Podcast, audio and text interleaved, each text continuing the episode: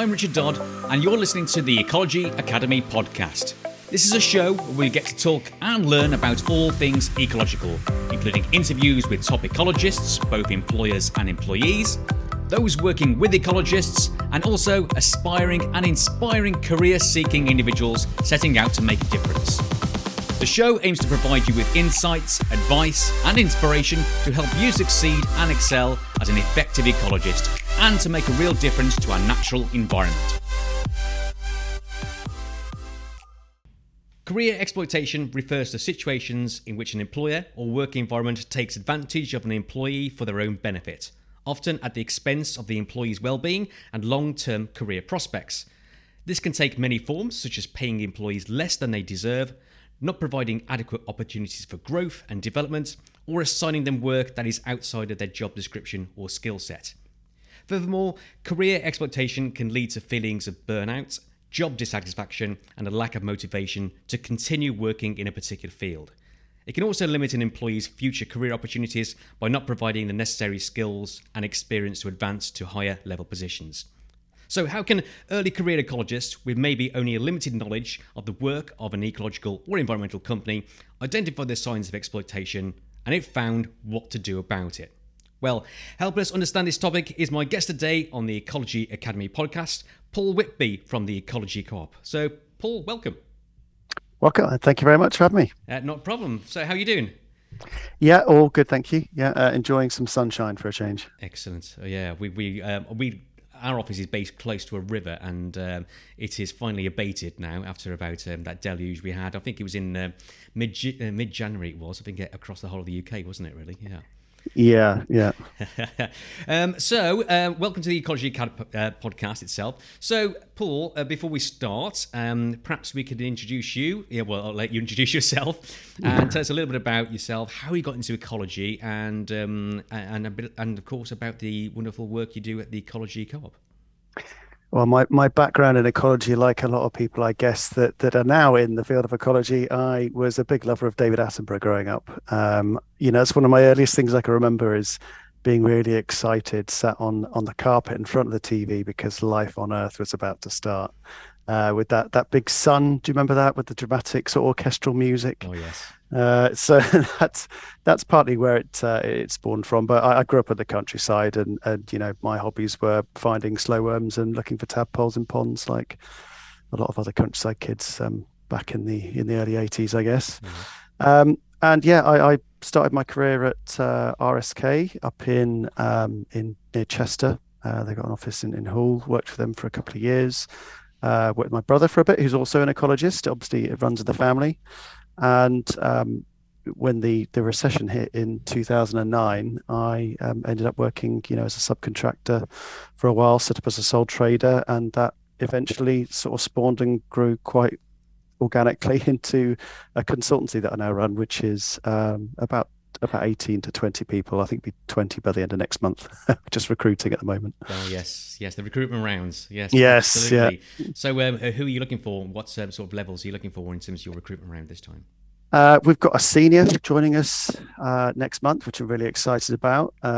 They're hard to come by, as you know. Mm-hmm. And we've got an assistant ecologist joining our team in Kent as well. And they're someone who subcontracted with us for a bit last year. So, it's really great when you get that opportunity to work with someone before you before they start with you. Yeah, definitely. Absolutely. I think it's, I think it gives them reassurance as well as, I suppose, you as the employer also reassurance as well that how trainable maybe someone is as well. Yeah, it works both ways, doesn't it? You get confidence in each other and get to know about each other. Great. Yeah. Okay. So a little bit more about the Ecology Co-op then. So you said about you got about, say, 18 to 20 employees within the company itself. Whereabouts are you based? So we've got two offices. One in West Sussex, little town there called Petworth, which is where I go up, and we've got another office over in Kent, which is just near Folkestone, run by my colleague Dan. Excellent. And you mentioned about recruitment there. So in terms of your structure, then you got, well done for getting a senior to join your company. As I say, it's very difficult to do. In terms of your a mix of ecologists then. So, I mean, do you employ, what sort of ecologists do you employ? Yeah, so there's myself and Dan who are the two principals. We've got two associates who are effectively work freelance, but they have kind of shares in the company. We've got this kind of social structure to the company. They're both principals and help us mostly on bat work.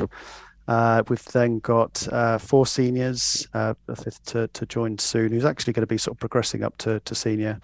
We've then got three consultants and four assistants at the moment, I think, yeah. Four assistants, excellent. And then, of course, you know, some admin stuff as well to help out with various bits and pieces. Of course, yeah. And in terms of then, I suppose, like, you know, your recruitment, what you see, because I think, I mean, the reason why we're talking about exploitation within the ecological, well, I say consultancy sector, but I suppose it's any career really, but let's focus upon ecology because it's something we know about as being owners of an ecological consultancy.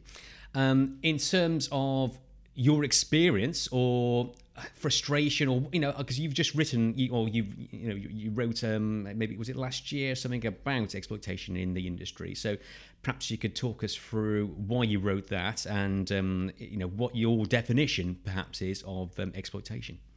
Yeah, sure. I mean, I think personally I've been quite lucky. You know, I've not been exposed to the worst of it. I think certainly practices as they were when I started, you know, my career is, I'm 17 years in now. And when I started, you know, working practices in every sector probably were a bit worse and a bit harder. And it's right and just, they should be progressing to becoming fairer, safer, you know, to the benefit of employees in particular. But I've certainly along the way, I've spoken to, you know, colleagues that have worked elsewhere. I've interviewed a lot of people that have had placements or worked sort of seasonally at other consultancies, and they've told me about, you know, some practices which unfortunately are just unacceptable. You know, working exceptionally long hours, being given very little sleep, often traveling, you know, not a few hours a day, but driving on the road for 8 or 9 hours a day. You know, things that we shouldn't be doing if we're thinking about the welfare of the people that we're employing, their well-being, and a whole bunch of health and safety that comes with that, because sure. You know, ecology is work that, you know, a lot of it is unsociable hours. It's early in the morning, it's late in the evening, and, it, you know, people can get tired, and with that, there comes a risk. Sure. Okay. So, I mean, in terms of what, you know, so what prompted you, what drove you to actually write that article then, you know, Paul? Yeah, quite a lot of the focus on the article was about how we need to be supporting early career ecologists progressing to becoming the next consultants, the next seniors and principals, because there is a problem with a shortage of those grades in consultancy. Mm. And unfortunately it is because I think a lot of, you know, there's a lot of graduates coming in or people changing career and coming into ecology. They have an expectation of, you know, being able to work outside in a good environment, you know, working with wildlife. Loads of people want to do it. But the reality often is, unfortunately, you know, met with a lack of training, a lack of development, you know, a lack of support generally, and being asked to work, you know, unreasonable hours at times. So I think that's why the industry is struggling. And the focus of the article I wrote was looking at training and having training targets as a means of supporting the professional development of early career ecologists, because I think that, you know, consultancy is tough. Yeah. You know, it is hard work, and certainly, you know, it's not for the faint-hearted. But I think that you'll get more people progressing if they feel that they're being given the support necessary to grow into the role. You need to grow in confidence. You need to develop those survey skills, the report writing skills, and everything with it. What you don't want is to be taken on a 6-month contract, stuck on a reptile translocation for all 6 months, come away with it, and all you've learned is how to sex and identify common reptiles, which it does very little in terms of career progression. You need a more wholesome experience that is teaching you know, everything about consultancy and what is required, decision making skills, impact assessment. You know, that is what we need. Okay, yeah, no, it's interesting. So, I mean, I suppose I'm going to add in a little bit about ourselves as well, and also what I see as exploitation. And I suppose I'm going to take it back to sort of the definition of my, this is my definition or understanding of exploitation, and we can have a discussion about that. So, I think in terms of, I think you've introduced it already. You know, it said, you know, why do people go into a career as an ecology consultant? And it gives you, let's say, it's something they find they're passionate about. You know, they're passionate about the natural world, the environment, wanting to make a difference. And why choose ecological consultancy for that? Well, it may give them flexibility, you know, in terms of, you know, there's some consultancies out there that which will clearly, you know, flexibility is definitely one of the top values of a company, isn't it? I mean, you know, offering, you know, work from home and work from anywhere situations. There's the potential for career growth, as you said, through training and developments. You know, they want to learn more and to be more effective and work towards their own, you know, I say that passion they have. Possibly, you know, people think about obviously job security. You know, if you get a job, they can move on throughout the rest of their life as well. Get that house, get the things they want, and live a more comfortable life, shall we say? And we talked about values, aligning with their own personal values, as I say, about working towards that green recovery, and maybe even on a personal level. So, you know, I think you mentioned those, elements about why people go into ecological work themselves. So I suppose any of those could potentially be exploited, you know. And I think this, you know, as far as my understanding is, you know, exploitation can, you know, it's one of those mismatches, you know. So something, if so, you know, you may hold hard work as an extreme value. I mean, not extreme, but a value. You know, hard work, dedication. I'm willing to put in the hours in, and that is one of my values. You know, dedication to the subject, and. You know, you mentioned here about travelling from, you know, across the country, you know, multiple hours. Now, I'm trying to sort of play a little devil's advocate here, but, you know, if that's someone's value, actually, I don't mind the long hours. Is that exploitation? Yeah, there's all sorts of considerations of that, isn't there? Because, I mean, yeah, if you're working in you know, with bats, for example, it might be that you want to do, you know, a lot of these dusk and dawn surveys and you want to rack them up. You want to be out there getting that exposure, and knowing your limits is important. But also you've got a responsibility as an employer to make sure that you are taking care of the well-being of your employee, even if they believe they are pursuing their own ambition and their own desires, because you have to have... like me, you probably have a lot of work to do in terms of setting up health and safety policies and setting those parameters for what you think are safe working conditions.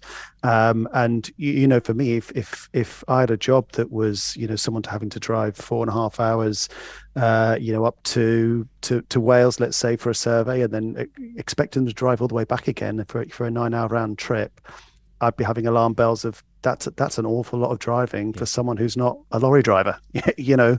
And so even if they really wanted to do that and they say that they don't want to have to stay at a hotel or whatever, you've got to have your red lines and make sure that you're fulfilling your responsibilities as an employer. Okay. Yep. Excellent. So, you know, so what we're talking about here is then that, you know, the employee may have their own set of, let's say, standards, the value, the reasons why they've come to work for someone like yourself, then Paul. But equally so, they have, you know, you have a responsibility as an employer to ensure that they are maybe, you know, I mean, some people, I know some companies, they encourage their employees, if not, it's maybe in the contract to opt out of maybe the work time directive, for instance, or that, you know, or previously have done. You know, or it's a clear expectation right from the very start, maybe not the job advert, or it could be the job advert, but equally so at interview stage, that, you know, the interviewers could be saying, look, this is a very labor intensive job. You'll be working long hours. I mean, in one way, preempting it and actually putting words in people's mouth by saying, are you prepared to work long hours? So, you know, so, and of course, in the interview, you're probably going to say yes, aren't you? Well, more than likely, yeah. It's I mean, we're still going to be careful that there's, of course, you know, there's legislation in place. You know, no one should be required to work more than 48 hours a week on an average basis. And so, I think there are ways that certain, you know, companies might be trying to get around this to some degree, but you, because it's not, for example, officially on a timesheet. But you've got to be very careful, and I think you know the point is that yes, the focus is certainly mostly on the well-being of the employee, making sure that they're working what they're happy with, but also you can create an unrealistic expectation that, you know, person X is oh look, they did 55 hours last week, they're still all guns blazing, ready to go. That doesn't mean person Y should have the same expectations of them. So that, you know, this is again part of the reason why we've got to have those parameters, that safety zone that you work within. Yeah, absolutely. And I think that's what's one of the key areas, isn't it? That, you know, as you say, one person A may love working those hours. Person A may also enjoy, you know, just dedicating on, you mentioned about those, maybe slow worm translocations, you know, they may just want to be a slow worm translocator for the rest of their lives. And doing that is not exploitation because they're getting something from it. They're benefiting from something from it. But I suppose what we're alluding to now is the fact that, okay, that may not be everything that that person desires. And person B, for instance, may enjoy doing a little bit of slow worm translocation and may occasionally, you know, be expected to undertake longer hours than usual, but but certainly not the normal practice for them. Exactly. Yeah. So in terms of, so you mentioned about, so I mean that's my sort of take on exploitation. Is that something that you, well, an individual will have many reasons for choosing a company, and you know, I suppose exploitation is if it goes against what they believe or stand for or stand against. Maybe that's something that you know they should be addressing or looking out for, should we say? Let's look at in terms of early career ecologists then. So it was one of these things. It's great to be aware of these issues, but what happens if you're fresh out of university or fresh out of doing a bit of training? You know, if you're you know, changing careers, for instance, how do you know? How do you know what to look out for? Yeah, it's not straightforward, is it? Because you can't know everything about all the choice of different consultancies out there, and there's a big wide choice. I think that there tends to be a focus by a lot of early career ecologists to try and go straight for one of the biggest consultancies they can find, because I think, you know, there's a draw perhaps of working on large projects. They think about the possible diversity of work that might be involved in working for a larger consultancy, but it's worth doing your, you know, your background checks and actually trying to see if you can spot the projects that they work on, because it, like I said, it might be that actually it's on the Isle of Grain, and actually it's, you know, it is going to be a reptile translocation for the whole summer. So I think you can look up on any company's website. You can look through the projects that they work on. Hopefully they've got, you know, a fair bit of information about who is in their team, about the work they undertake, and you know, the protected species they work with. Some consultancies will just focus on bats, you know, some will just work mostly on riparian habitats and so on. So doing your background checks is definitely worthwhile. Yeah, and why do you think this is a? I mean, you mentioned at the start about the knock-on effects in terms of you know, running, you know, from advancing people's careers, so that career development, should we say? You know, that people get a bad taste of what an ecological consultancy is like, and assume perhaps, or you know, that all consultancies are exactly the same. So, I mean, yeah. So is that your take on things, or you know, what are the risks of exploitation within our industry? There's obviously a big wide range of different types of consultancies with different practices, different working conditions. You know, I've read about several who have posted, say, you know, on forums, etc., saying that they no longer will do more than 2 bat emergent surveys a week, you know, and you know, I would regularly in the past do 4 myself. We now do 3 as a maximum. So it's 3 unsociable hour shifts maximum in a week. You can do your best to try and find out what their practices are, but I think a little bit you don't know until perhaps you get the opportunity to talk to them, which is then comes onto your interview stage, being prepped with the right questions, And I love it when people ask questions in an interview, because it shows that they're engaging and it shows that they've really thought about what they want their career to be. So do definitely, if you listen to this, you know, and you're an early career ecologist and you're looking to interview for a job soon, go armed with some questions. Ask, you know, how many surveys are you expected to do a week? Are you expected to stay away from home? How far away typically are the sites that you've got to drive to? And if they're being honest, hopefully you'll get a realistic picture of what you should expect moving forward. And it might be for you, it might be that if you've got a few interviews lined up, you can pick and choose, possibly, if you're lucky, you know, the consultancy you want based on what they're offering. Okay, great, thank you. And in terms of now, I'm going to do a bit of role play with you now, Paul. Imagine that you are not the Ecology Co-op, you know, a good ecological consultancy, okay, and you are deliberately going out your way because, you know, your company, profit is absolutely everything. Absolutely everything. It's the bottom line. Without profit, you as a shareholder are not getting anything. Okay.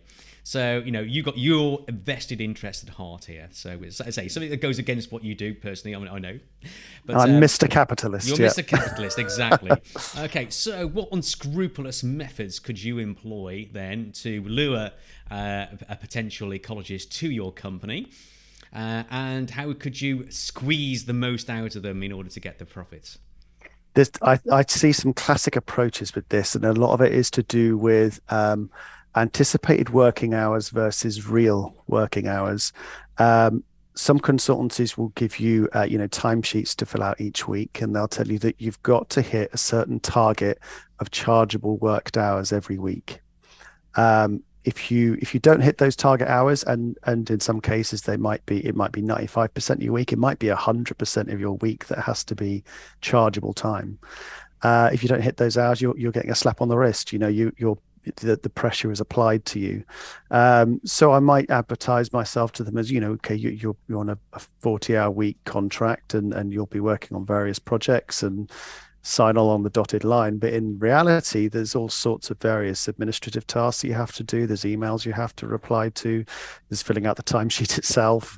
There's trying to fit in training. You're being asked to write up a presentation. You've been asked to do an extra survey, but you've already filled out your hours. But it's a survey you really want to do because you've not been on about emergent survey yet.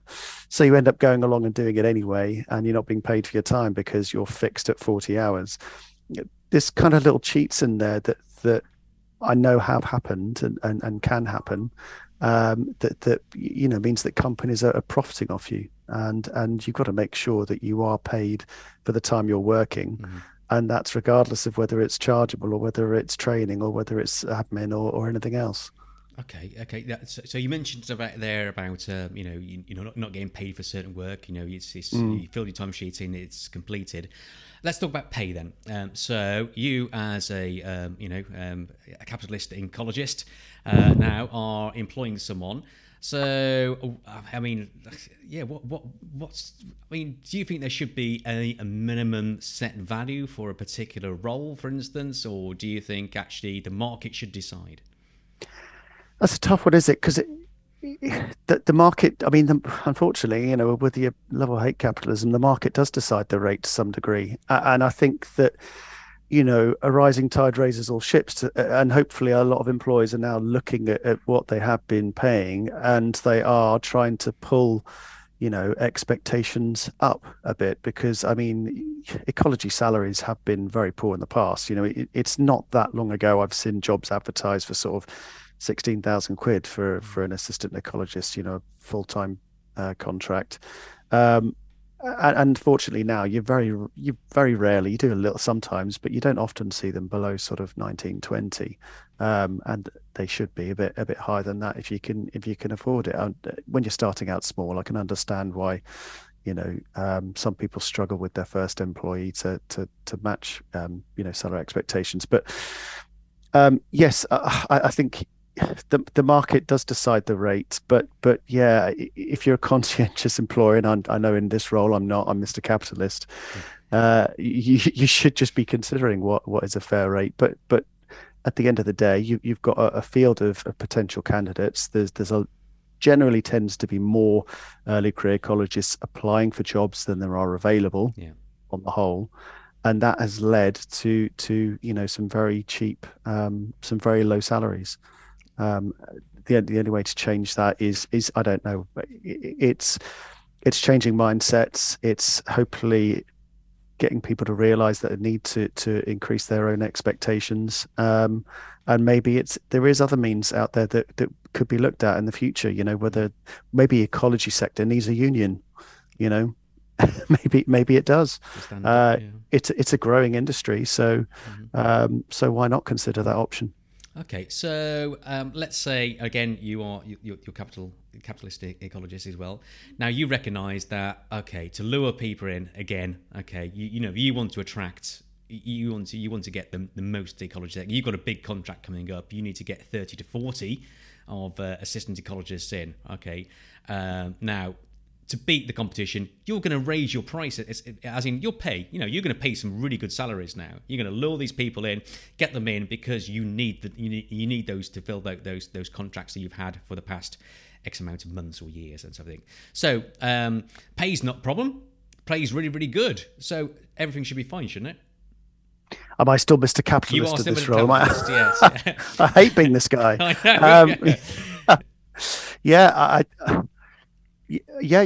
At the end of the day, there are contracts out there where assistant ecologist charge out rates will be way sky high above what you can realistically, above what you're paying someone. So there's a huge fat commission on there, and you could afford to pay an awful lot more. If you're being Mr. Capitalist about it, you'd drag them in with a higher salary.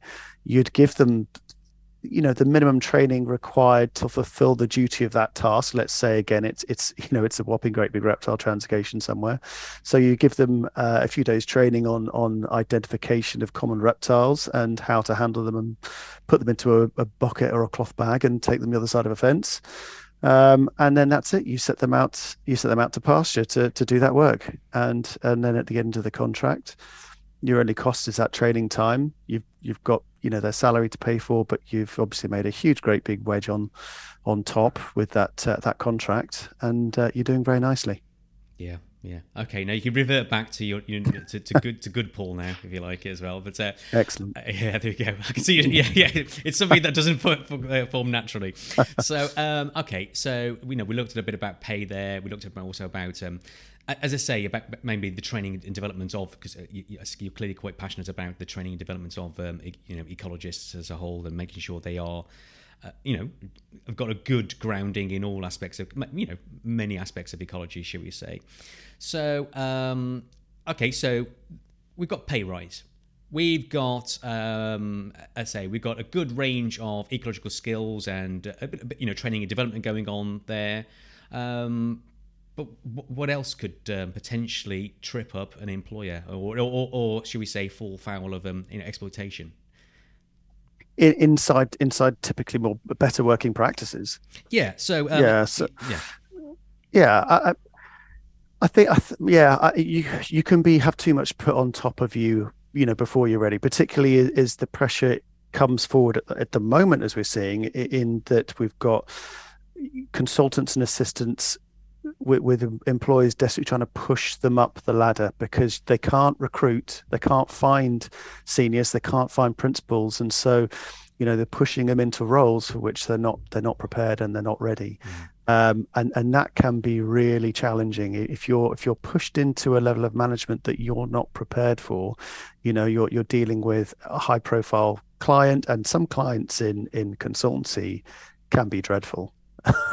I'm sure we've both had them, literally shouty down the phone types, and that can overwhelm someone pretty quickly if they're not prepared for that role and dealing with those types of people. God, yeah, absolutely. No, I totally agree with you. I think that's pushing people, and I've seen it. That we probably. Not just ourselves, I'm sure there's many other ecological consultants out there who struggle to recruit those senior people because other ecological consultancies have promoted their staff, and who's not going to accept a promotion, who's not going to accept a pay rise. Well, most people aren't going to go with that at all, with that. But you're right, it does come at a particular cost if that person is being put into a position where they are unfamiliar with the work, not comfortable doing the work, have not been trained or supported in it, and particularly in leading maybe a team. Higher, as you say, though, those projects that may require a lot more demanding, it may be more time, but it's certainly a lot more sort of conflict management and conflict resolution and communication skills. And as we, ecologists, a brilliant bunch of people, else we wouldn't be doing it. We're brilliant. We're fantastic. We're passionate about what we do, and we're passionate on the technical aspects of what we do. And sometimes, you do find those rare people, and hold on to them if you got them. Those people who can do both the technical operational skills, deliberate, going out and doing the site work, and also inspiring, managing, leading teams, and taking on responsibility. But some people just don't want to do that, do they?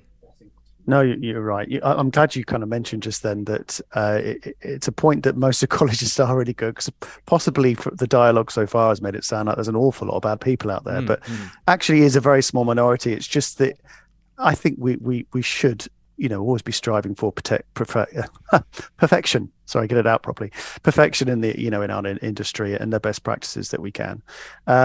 But yeah, I'm sorry, I've lost coming out with that. I've forgotten what you asked me now. No, it is about that career growth. You've been put in a position where you are, I suppose, set up to fail really, because you want to do your ecology, but you're being tasked to do management, and perhaps that's something that it may be you'll be good at it, but you haven't been given the tools to help you develop that particular skill set. It's something I've struggled with, because I came into ecology with a love of wildlife, and as you go up in seniority, you just find yourself more and more and more behind a desk, more and more and more around a board meeting table, looking at a master plan for a big development with a bunch of architects and stuff, and you start to feel that those skills that you work so hard to develop are starting to slip on you a little bit, but. I do come across a lot of people who find that conflict, and yes, they might be good at management, but it's always what's always drawing them back is what originally drew them into ecology. It is being out in the field and honing those botanical skills that they fell in love with, and getting out and seeing bats in roosts and monitoring badger sets and finding dormice and everything else that comes with the wonderful wide spectrum of the the field of work that we love and enjoy. Yeah. So exploitation, basically, I think we're saying is that it may be more pronounced at maybe the early career stage, but because there's a little bit of naivety, you're going to be undertaking skill. There's one of those. It's those unknown unknowns, isn't it? You don't know that you're being exploited if you don't know about it. About pay, time, training, development, and so forth, and working conditions, and so forth. Yeah. But equally so. It can carry on too. It can carry on your career. You get drawn into a kind of a corporate lifestyle that is not what you want, and with that comes obviously an awful lot of pressure and a very different kind of environment to the one you probably were used to when you were working as an assistant or a consultant, sort of developing. And bad outcomes for not only for the individual but for the company, and absolutely. Also for obviously we're working towards that. I say green recovery. That's some positive outcomes for nature, and if we're not doing that, say. If we can't do that justice, through good employees, good managers, good leaders, good ecologists, you need everyone on board in order to achieve those.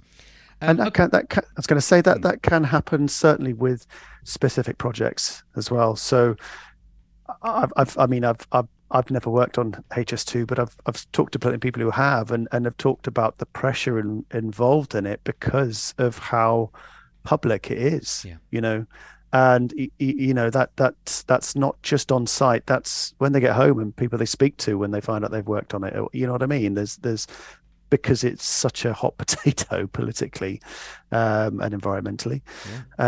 It comes with an awful lot of pressure, and I imagine that well, it has been very hard on a lot of ecologists that worked on that project. Yeah, I think HS2 or other projects as well. It could even be the number of projects you have. Yeah. In terms of that's a feeling of being burnt out. Yeah. You got that. Your own well-being. It's not taken into consideration. So I think we people talk about a work-life balance and. There are moments within everyone's lives where they'll be working more than they would do normally, but equally so, good employers should always recognise that there is a time for personal endeavours to also take over. So your personal life, your working life, they're both interwoven, but none should be. There are going to be periods of peaks and troughs in both of those. I mean, I don't think it's going to be perfect balance, because as soon as you start to balance things, it becomes imbalanced. Yeah, absolutely. Yeah. Okay, so in terms of that's we're looking about early promotion just to keep people on board, but I'm sure there's also exploitation of actually keeping employees within a particular pay band as well, because strangely enough, they haven't quite hit their personal, their annual appraisals. I'm sorry, sorry, Madeline. Unfortunately, you won't be promoted this year because you haven't reached these particular targets, which I've given you very vague, very vague guidelines to. Yeah. So, I'm sure it doesn't resonate with the Ecology Co-op, but how can we overcome this then, Paul? Do you think? Well, certainly, if you've been in consultancy for at least 2 years, I think that you're already at a point where your horizon's open. Your ability to find work elsewhere will come much more easily, because you've gone past that kind of first early career step. And I think with 2 years on the clock, you're developing towards a consultant, and by then the demand is starting to grow for you.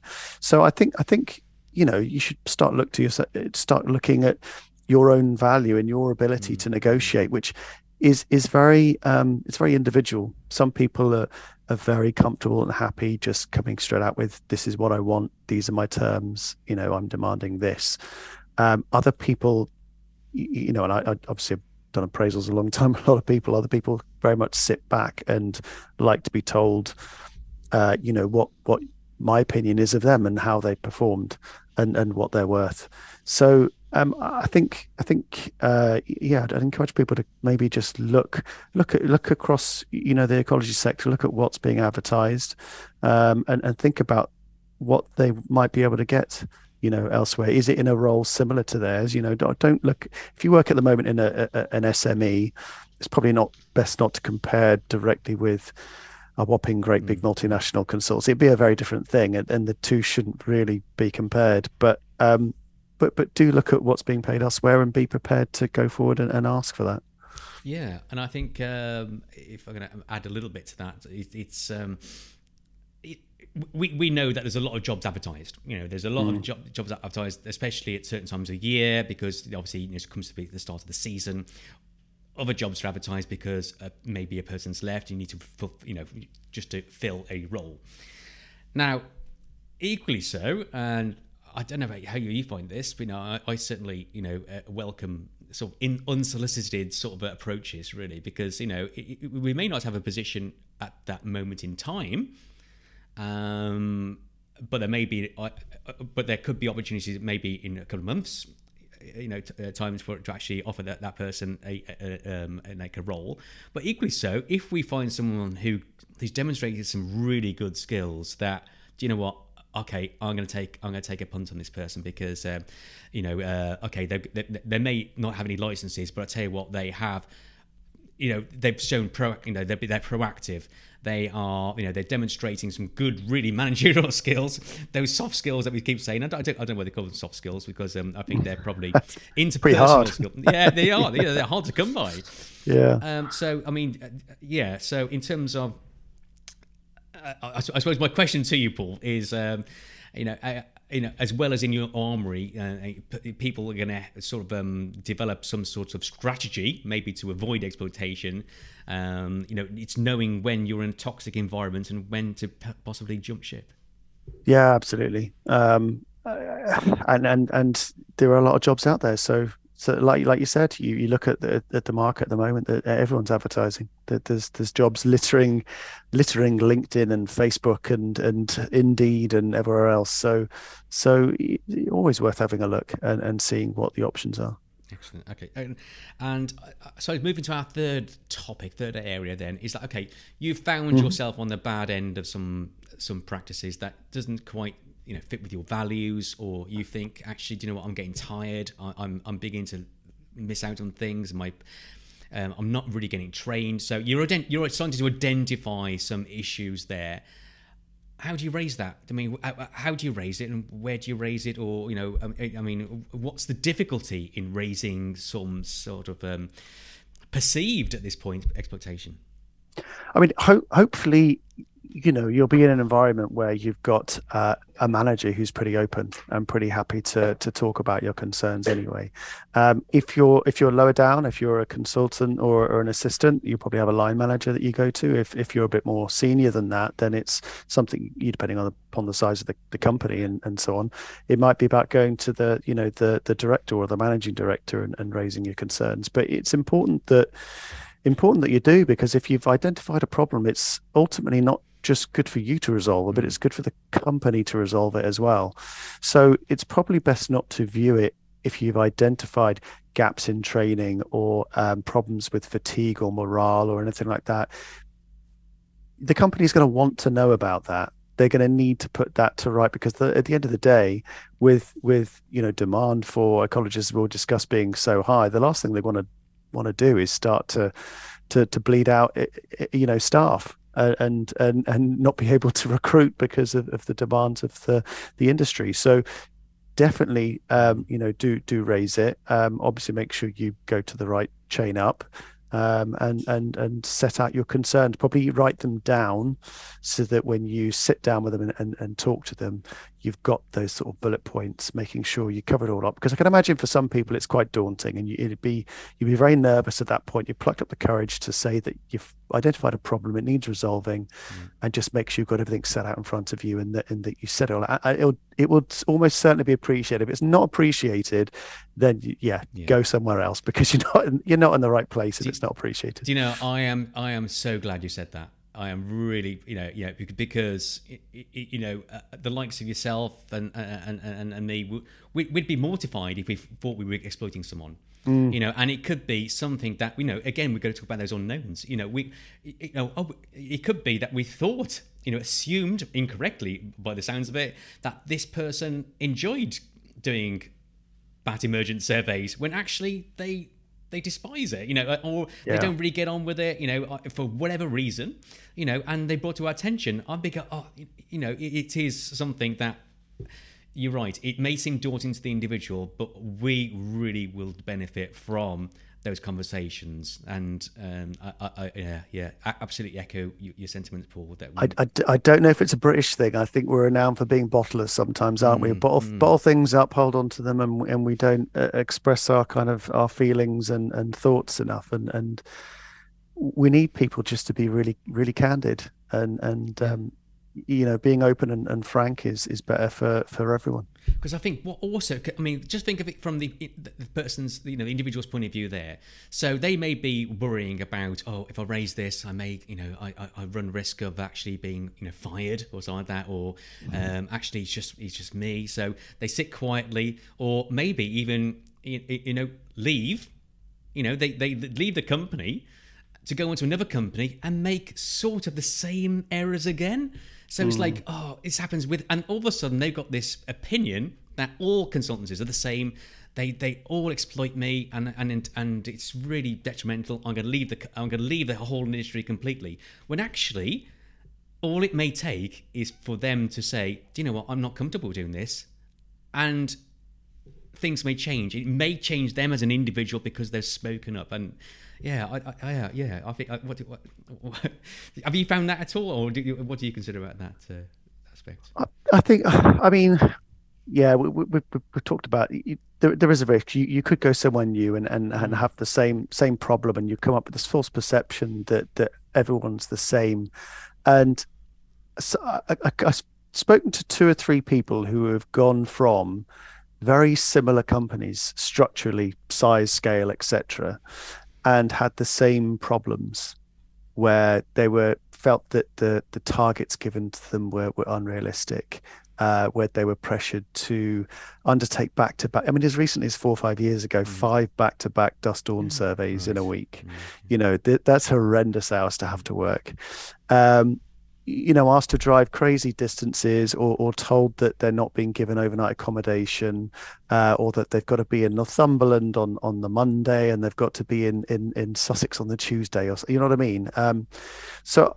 I think that look at the, you know, the variety of options out there, choices. That there's some really good, there are some really good consultancy managers, and I was in a forum not too long ago, like a sort of an industry kind of get together talk about, you know, exploitation, and a lot of companies set out their policies and practices and things that they were doing to make sure that staff were well cared for. And there was some really good stuff. And a lot of that is developed from feedback. Yeah, you know, it's because what I experienced 17 years ago, I wouldn't expect that to be the standard where I work now, because that was 17 years ago. Things have progressed, and they've got better since then. I kind of need other people to keep telling me what we can do that will make working conditions better. And okay, it's not like I'm going to do absolutely everything, because you still got to pay the bills at the end of the day, and you've got to run, you know, a company that turns a profit. But yeah, make sure that you are giving that feedback to, you know, because that will just filter through, and it'll go up to management, and hopefully things will get better. Okay, so I mean that stems. Okay, that continues then about. Okay, so you know you've written things down. You've actually, you know, you've got it in your head what you're going to say to your line manager. Your line managers want to know. They don't want to know. I mean, in one way, clearly alarm bells are ringing at this point. No one wants to know. There's a lot of red flags going up here. Okay, your line manager doesn't want to know. Okay, you've gone above them, and you've gone to, say, the managing director. They don't want to know. Okay, what should happen next, do you think? You've got to start looking elsewhere. You know, you're in the wrong employment if you've got management leading upwards that isn't interested in your problems, whether they're work related or whether they're personal. Then they're not a good employer. You've just got to look elsewhere. Unfortunately, like I said, we don't have unions yet that provide cover for ecologists. Yeah. You know, even as an employer, I wouldn't mind seeing that happen. You know, but yeah, until then, you've got to be the decision maker there, and you've got to be prepared to leave.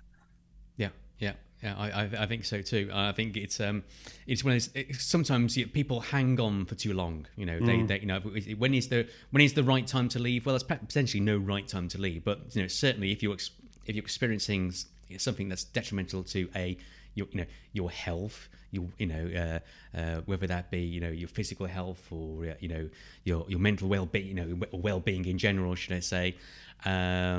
People say, "Oh, what's the likelihood of it's going to happen in the other company I'm looking at?" And I think something I've heard, which has really helped me to grasp this, is that okay, so if you stayed at this company, what's the percentage that things will change? Well, it's 0%. You know, it's going to be exactly the same. I'll be in exactly the same position. Okay, well, if you jump ship, what's the likelihood of that company being the same? Well, I don't know. I mean, it could be, it could be 50-50. I really don't know. Well, instantly, you're 50% better off going to that company, because there's zero chance of you enjoying or being anything changing in that company. There's at least 50% change and possibility it's going to be better. Yeah. So and as we said, you know, go into that interview prepared with questions. You can explain what the problem was at your previous consultancy. You know, I was only being given 5 hours sleep a night because I was expected to perform these Dust Dawn surveys, and I was suffering burnout, and if they say, well, what was the problem with that? Well, they're not right for you. If they say, well, actually, our policy is you can only do two or three, unsociable hour surveys a week. We never do a dawn after a dusk for any member of staff because we don't think it's safe. Well, instantly, your problem's resolved, isn't it? Yeah. Your biggest problem with that consortium is resolved. Absolutely. And, I suppose a little bit more to add to that. I suppose, if your line manager and your managing director aren't responding, depending on the person, and I think that also could potentially be, that potentially could seek some legal advice. Yeah. Yeah. I think legal advice, whether that, obviously, through a solicitor, or maybe even raising it to the industry, CIEEM directly as well. Yeah, citizens' advice is always an option. You can take a copy of your contract with you and point out or try and go with some evidence.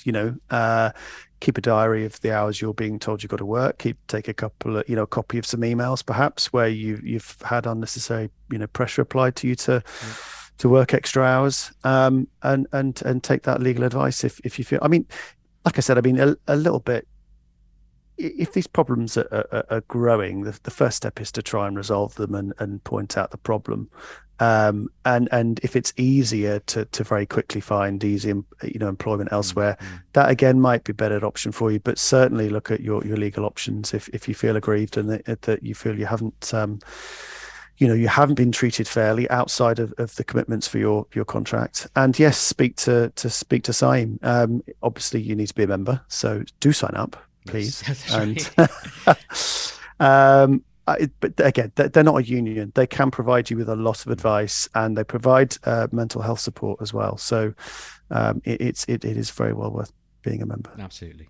So I think in terms of, I suppose, in summarising some of those signs of exploitation, I think what you've mentioned is, being required to work overtime without pay, not being given opportunities for growth and advancement in training and development, feeling overworked and undervalued, for instance, not getting that promotion that you think you should, you deserve, not being given credit for your ideas and work. Maybe those are actually, someone else takes those off you as well. I know we didn't fully touch on that, but, it's like, I know it's not, intellectual property IP, but, if you've come up with a good idea and someone else has taken that, and they've used it to their advantage, clearly you've been disadvantaged by that and exploited in that way.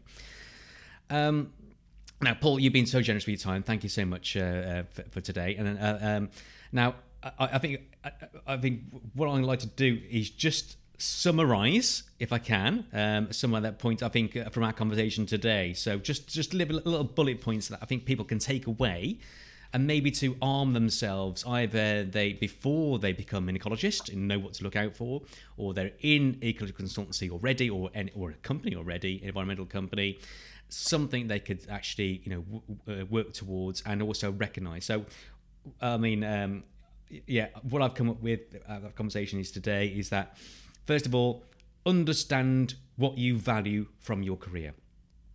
Okay, so as I say, we talked about, I think some people may find long hours not too much of an issue, and they can find that, but what's your value? What do you hold most important? Is your career flexibility and so forth?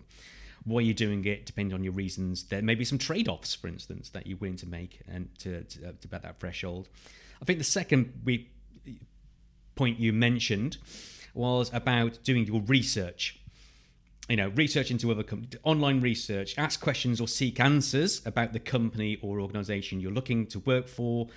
Try to talk to the employees, existing employees, maybe previous employees if you can, to make sure the role's right for you. And brilliantly, I think what I really took away, Paul, was asking those questions at the interview stage. Absolutely, absolutely. Yeah, don't be frightened to do that. Briefly, we talked about finding your own career path. If you do find yourself exploited, maybe time to move on, and if there's no job advertised, maybe look, do your own research and actually contact a few people. And finally, reporting maybe even inaccurate advertising or mistreatment. So if you've done your research and you experience and you find out actually what was said on the tin doesn't actually match to what's actually inside, and in your experience of it, maybe you should be also raising that to within the company itself, have a voice, raise it to your line manager, or maybe a bit further up, seek legal advice, or maybe report it to CIEEM if you're a member as well. I think is that accurate summary? Anything to add there at all? No, I think that's a really good summary. Yeah, it's a really good summary. I mean, CIEEM can't discipline organisations because it's a members-based, body. But certainly, I mean, there are, things that certain members could do that breaches their code of conduct, and then that could lead to disciplinary action if someone has been abusive. So that definitely speak to CIEEM and make sure you remember before. You remember as well, it does give you an extra layer of protection. Absolutely. And I think it's also worth mentioning, as you did say, that what we're talking about, it's only the small percentage of people. And it really is. Yeah, it really is. Most jobs will be pleasant. You'll learn a lot. I hope that generally that there is a lot more investment in early career ecologists. It doesn't come cheaply. That's why it's been avoided. It's a lot of time to sort of take people on shadowed experience, send them away in training courses and online learning and reading good practice guidelines and et cetera, et cetera. It's a lot to learn in those first 2 years, but it will, if you're an employer and you're listening, it will pay cracking dividends. Mm-hmm. My first employee, Sam, he's still with me 10 years later. He's an assistant manager and a really valuable asset to the company. That's what we all need. We all need, more seniors, more principals, and helping us along to lighten our own workloads, right? So, absolutely, yeah, absolutely. I think sometimes employers fear. I've heard this mentioned actually that, but if I train them, they'll leave. And I think, but if you train them really well, they won't leave. Why would someone who feels well supported leave? Exactly. I mean, yes. Well, Paul, it's been an absolute pleasure talking to you today, and thank you for your time and also your expertise. The obviously the article you wrote for was it on LinkedIn, or was it actually in CIEEM itself? And Marcus Kohler wrote it. It was on CIEEM. Yeah. Also there's another article by, I have to mention Marcus Kohler, because he did write a really good article as well. He did, yes. Yeah. I referenced it. There we go. Yeah, exactly, yes. So Marcus, thank you. But no, thank you for your time, Paul, today. Wish you the best for the oncoming season as well. But thank you very much. For now, thank you for joining me on the Ecology Academy podcast. Thank you. I've enjoyed it. If you enjoy our show and want to help, then please click on the subscribe button and rate us on your favourite podcast player, as that's how you can inspire ecologists in the making, help retain great talent, and provide insights of our industry to a much wider audience of why ecology really does matter. Thank you. And remember, learning is a lifelong endeavour, so stay curious, be adventurous, and build bridges for others to cross.